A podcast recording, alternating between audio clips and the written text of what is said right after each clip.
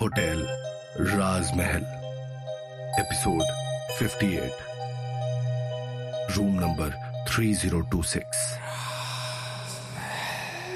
Mallika Aman की तरफ़ बढ़ने लगती है, और ये देखकर अमन डर के कारण पूरी तरह से काँप रहा होता है।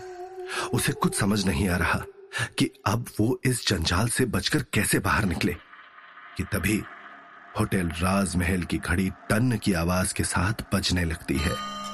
सब लोग घड़ी की तरफ़ देखते हैं। घड़ी साढ़े तीन बजने का इशारा करती है। धीरे धीरे पूरे होटल राजमहल में आग लगनी शुरू हो जाती है और मल्लिका का चेहरा बदलने लगता है। एक बार फिर वो एक भयानक आत्मा का रूप ले लेती है और धुआँ बनकर वहाँ से गायब हो जाती है। विशाल और अमन भागकर संजीव की लाश के पास पहुँचते हैं। जो खून और मांस के लोथड़े से लिपटी हुई है। दिव्या भी उनके पीछे पीछे संजीव की लाश के पास पहुँच जाती है। तभी होटल राजमहल के दरवाजे अपने आप खुल जाते हैं और वहीं बूढ़ा चौकीदार अपने हाथ में लाठी लिए अंदर आ जाता है। उस बूढ़े ने कहा, अरे, देख क्या रहे हो तुम दोनों? इसे उठाने में मेरी मदद करो। तभी बंसी विशाल के कान में फुसफुसाता है। अबे जल्दी कर विशाल। मुझे चलने से बहुत डर लगता है। इतनी देर में मुरली विशाल के कान में फुसफुसाता है। पहली बार ये बंसी ठीक कह रहा है। मुझे जलकर नहीं मारना। उसी वक्त विशाल झल्लाता हुआ कहता है चुप करोगे तुम दोनों? ये देखकर अमन की हालत और खराब हो जाती है। ये किससे बात कर रहा है तू? विशाल अमन की ओर देखकर कहता है अरे यार कुछ नहीं। बस ये बंसी और मुरली मुझे बहुत परेशान करते जब देखो बाग बाग करते रहते हैं। वहीं अमन डरते डरते इधर उधर देखने लगता है कि बूढ़ा बाबा बोलता है, अरे, निकालो इस लाश को बाहर जल्दी। होटल के जल जाने का इंतज़ार कर रहे हो क्या?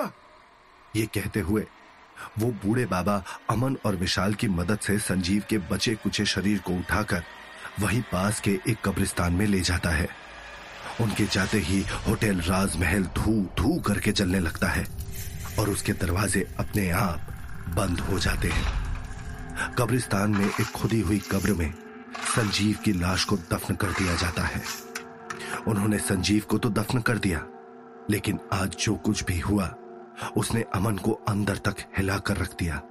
उसे अब भी यकीन नहीं हो पा रहा है कि ये सब असलियत थी या फिर कोई बुरा सपना।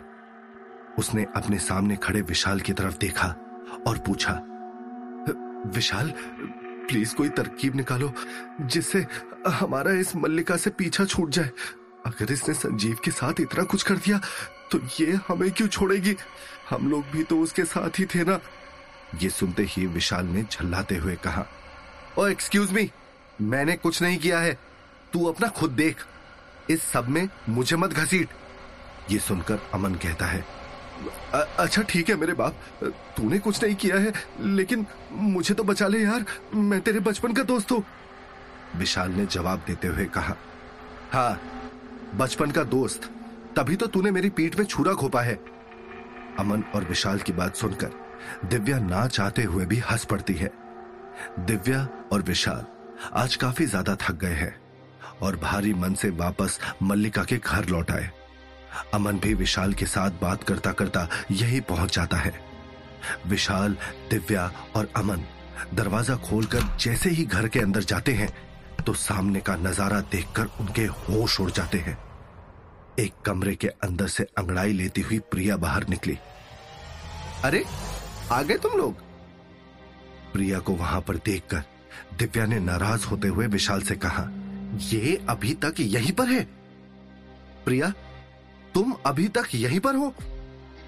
प्रिया को वहाँ पर देखकर विशाल भी उतना ही हैरान है जितना कि दिव्या। मैं आज से यहीं पर तुम लोगों के साथ ही रहूँगी। प्रिया ने मुस्कुराते हुए उन दोनों से कहा, नहीं नहीं नहीं नहीं, विशाल, अगर ये लड़की यहाँ रहेगी तो मैं इस घर में नहीं रहने वाली हूँ। तुम अभी के अभी इसे यहाँ से जाने के लिए कह दो, बस! दिव्या ने गुस्से में आकर कहा दिव्या वहाँ पर प्रिया को देखकर मन ही मन जलने लगती है। विशाल ने भी दिव्या की हाँ में हाँ मिलाते हुए प्रिया से कहा, सुना नहीं तुमने? दिव्या ने क्या कहा? अपना बोरिया बिस्तर उठाओ और यहाँ से निकल जाओ। प्रिया ने बेचारी सा मुँह बनाते हुए विशाल से पूछा, लेकिन मेरे पास जाने के लिए और कोई जगह नहीं है विशाल? मैं यहाँ से कहा जाऊँगी? वो सब मैं नहीं जानता, इतना कहकर विशाल अमन की तरफ़ मुड़ते हुए बोला अमन, तू इस प्रिया को अपने साथ ले जा। वैसे भी तुम दोनों एक दूसरे को इतना पसंद करते हो तो तुम एक साथ ही रहो। अमन ने दो टूक जवाब देते हुए कहा, मैं? अरे यार, मैं तो इस चुड़ैल की शक्ल भी नहीं देखना चाहता। तू इसे मेरे सर पर क्यों डाल रहा है? मैं नहीं लेकर जाऊँगा इसे कहीं पर। अमन की बात सुनकर प्रिया ने विशाल से रिक्वेस्ट करते हुए कहा, विशाल, मैं भी इस अमन के साथ कहीं नहीं जाना चाहती। देखो प्लीज़ कुछ ही दिनों की बात है। मुझे यहीं पे रहने दो। फिर मैं अपने आप यहाँ से चली जाऊँगी। तुम दोनों ने मिलकर मुझे धोखा दिया। एक मेरा बचपन का दोस्त तो दूसरा मेरा प्यार। और अब तुम ये सोचते हो कि मैं तुम्हारी मदद करूँ? कभी नहीं। विशाल, मैं तो फिर भी तुम्हारी ज़िंदगी में बाद में आई थी, लेकिन ये अमन तो तुम्हारा बचपन का दोस्त था। कम से कम इसे तो तुम्हारे बारे में सोचना ही चाहिए था। इसने जो तुम्हारे साथ किया, उसके लिए तो इसे नरक में भी जगह नहीं मिलेगी। हाँ। प्रिया ने सारा दोष अमन के सर पर डालते हुए कहा। अमन ने प्रिया की बात सुनकर कहा, क्या? ये ज़्यादा सती सावित्री बनने की कोशिश मत करो। विशाल बेवकूफ़ नहीं है जो तुम्हारी बातों में आ जाएगा। मैं उसका दोस्त हूँ तो तुम भी तो उससे शादी करना चाहती थी ना? एक जीवन साथी से बढ़कर इस दुनिया में और कौन सा रिश्ता होता है भला? लेकिन तुमने एक बार भी विशाल के बारे में नहीं सोचा। तुमने जो उसके साथ किया है, उसके बाद तो उसका प्यार से विश्वास ही उठ गया होगा। और तुम अपने किए का ठीकरा मेरे सर पर फोड़ना चाहती हो? अमन और प्रिया इसी तरह से एक दूसरे के ऊपर दोष डालने लगते हैं। उनकी इस बहस से विशाल काफ़ी परेशान हो गया और उसने चिल्लाकर कहा, बस करो तुम दोनों अपनी ये लड़ाई। तुम दोनों ने ही मुझे धोखा दिया है। और इसके लिए मैं किसी को भी माफ़ नहीं करने वाला। दिव्या, क्या तुम प्लीज़ इन दोनों को यहाँ से बाहर निकालने में मेरी मदद करोगी? विशाल ने दिव्या की तरफ़ देखकर पूछा। विशाल का इशारा मिलते ही दिव्या ने तुरंत आगे बढ़कर प्रिया का हाथ पकड़ लिया और खींचकर उसे बाहर निकालने लगी। अरे अरे, ये तुम क्या कर रही हो? छोड़ो मुझे! प्रिया ज़ोर से चिल्लाने लगी और अपना हाथ छुड़ाने की कोशिश करने लगी। लेकिन इस बार दिव्या के ऊपर कोई असर नहीं पड़ा और उसने धक्का देकर प्रिया को घर से बाहर निकाल दिया। जैसे ही दिव्या ने प्रिया का हाथ छोड़ा, उसने दर्द से अपनी कलाई पकड़ ली। वेरी गुड विशाल। ऐसे लोगों के साथ तो यही होना चाहिए। अमन ने प्रिया की तरफ़ देखकर मुस्कुराते हुए कहा, तू क्या खुश हो रहा है? तू भी निकल यहाँ से! इतना कहते ही विशाल ने अमन का हाथ पकड़ा और उसे बाहर की तरफ़ धकेलने लगा। अरे अ, अरे यार विशाल ये तू क्या कर रहा है? मैं तेरे बचपन का दोस्त हूँ यार। अमन ने विशाल को समझाते हुए कहा दोस्त कैसा दोस्त? जो मेरी ही गर्लफ्रेंड के साथ गुलछर्रे उड़ा रहा है। तू अभी के अभी यहाँ से निकल जा। इतना कहकर विशाल ने अमन की कोई बात सुने बिना उसे धक्का देकर घर से बाहर निकाल दिया। विशाल विशाल मेरी बात तो सुनो। अमन और प्रिया दोनों विशाल को मनाने की कोशिश करते रहे। लेकिन तब तक विशाल उनके मुँह पर घर का दरवाज़ा बंद कर चुका है। दरवाज़ा बंद होते ही दिव्या और विशाल ने चैन की सांस ली और एक दूसरे की तरफ़ देखा। कुछ देर तक एक दूसरे की तरफ़ देखने के बाद अचानक से दोनों ज़ोर ज़ोर से हंसने लगे। आज फाइनली उन दोनों ने प्रिया और अमन से अपना पीछा छुड़ा ही लिया। तो मैडम, अब प्रिया यहाँ से चली गई है। अब तो आप यहाँ आराम से रह सकती हैं ना? विशाल ने मुस्कुराते हुए दिव्या से पूछा। हाँ हाँ अब मुझे कोई प्रॉब्लम नहीं है। अब चलो, काफ़ी देर हो गई है और हमने उन लोगों की वजह से काफ़ी टाइम वेस्ट कर दिया है। अब चलो, चलकर सो जाओ। Yes madam good night Vishal ने प्यार से कहा। Good night Vishal. और उसके बाद वो दोनों अपने अपने कमरे में जाकर चैन की नींद सो गए। अगली रात। आसमान में अंधेरा छा चुका है और आधा खिला चाँद बेहद खूबसूरत लग रहा है। थोड़ी देर बाद घड़ी ने ग्यारह बजने का इशारा किया। विशाल और दिव्या का सर घूमने लगा और जब उन दोनों ने अपनी आँखें खोली तो उन्होंने देखा कि वो लोग होटल राज महल के अंदर हैं। हर दूसरी रात के मुकाबले आज रात होटल राजमहल पूरी तरह से सुनसान दिखाई दे रहा है। हर तरफ़ एक सन्नाटा पसरा हुआ है। यह सन्नाटा दिव्या और विशाल को बहुत खौफनाक लग रहा है। पूरे होटल राजमहल में ठंडी ठंडी हवाएँ चल रही है, लेकिन फिर भी उन दोनों के माथे पर पसीने की बूंदें छलक रही हैं। ये सब देखकर दिव्या और विशाल के शरीर में एक सिरहन दौड़ गई। तभी अचानक से उन्हें एक कुत्ते के रोने की आवाज़ सुनाई दी, और दिव्या ने तुरंत घबराकर विशाल का हाथ पकड़ लिया। डरो मत ये सिर्फ़ एक कुत्ते की आवाज़ है। विशाल ने दिव्या के हाथ पर अपना हाथ रखते हुए उसे समझाया। चलो, हम चलकर अपने डेस्क पर बैठ जाते हैं। इतना कहकर विशाल ने दिव्या का हाथ पकड़ा और वो दोनों जाकर रिसेप्शन पर अपने डेस्क पर बैठ गए। इस वक्त पूरे होटल में सिर्फ़ घड़ी की सुइयों की टक टक की आवाज़ सुनाई दे रही है। ऐसा लग रहा है मानो जितना शांत आज होटल राजमहल है, उतना ही अशांत। आज दिव्या और विशाल का मन है। अभी वो दोनों अपने डेस्क पर बैठे ही है कि तभी अचानक से तेज हवाएँ चलने लगी। खिड़कियों और दरवाजों की धाड़ धाड़ आवाज़ें उनके कानों को चीरती हुई, उनके दिलों को दहलाने लगी। वो दोनों हैरान परेशान होते हुए अपने चारों तरफ़ देखने लगे, मगर उन्हें कुछ भी समझ नहीं आ रहा है कि ये सब आखिर हो क्या रहा है। तभी एकदम से सब कुछ शांत हो गया। और एक धड़ाक की आवाज़ से होटल राजमहल का दरवाज़ा अपने आप खुल गया। दिव्या और विशाल तुरंत डर कर दरवाजे की तरफ़ देखने लगे। उन्हें किसी के कदमों की आहट सुनाई दे रही है, जैसे कोई अंदर ही चलता आ रहा हो।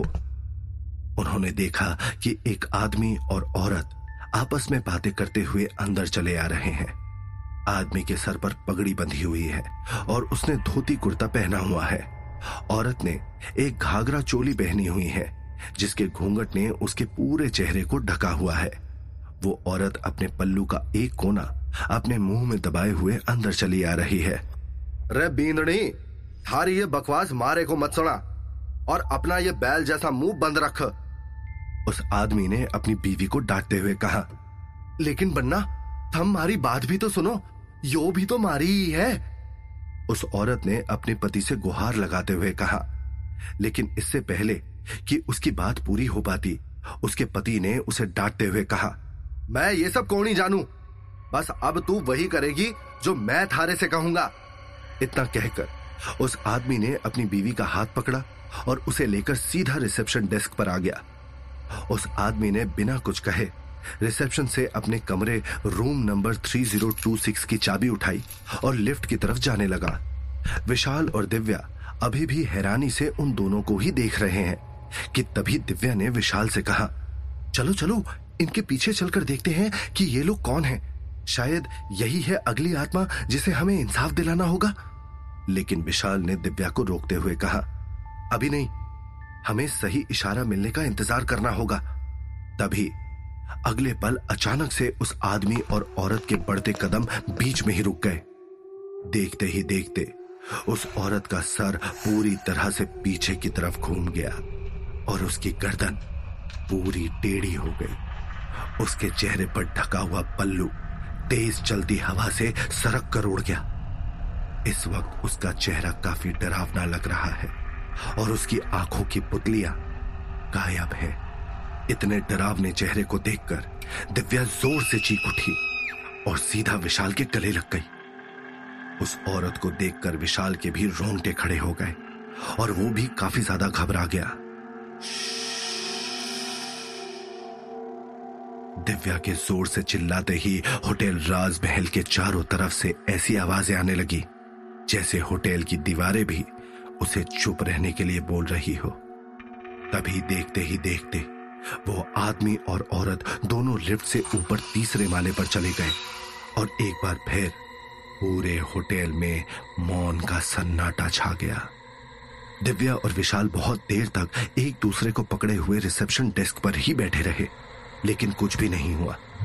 घबराहट की वजह से उन दोनों की धड़कन तेज चल रही है और उनके चेहरे पर पसीने की बूंदें दिखाई दे रही हैं।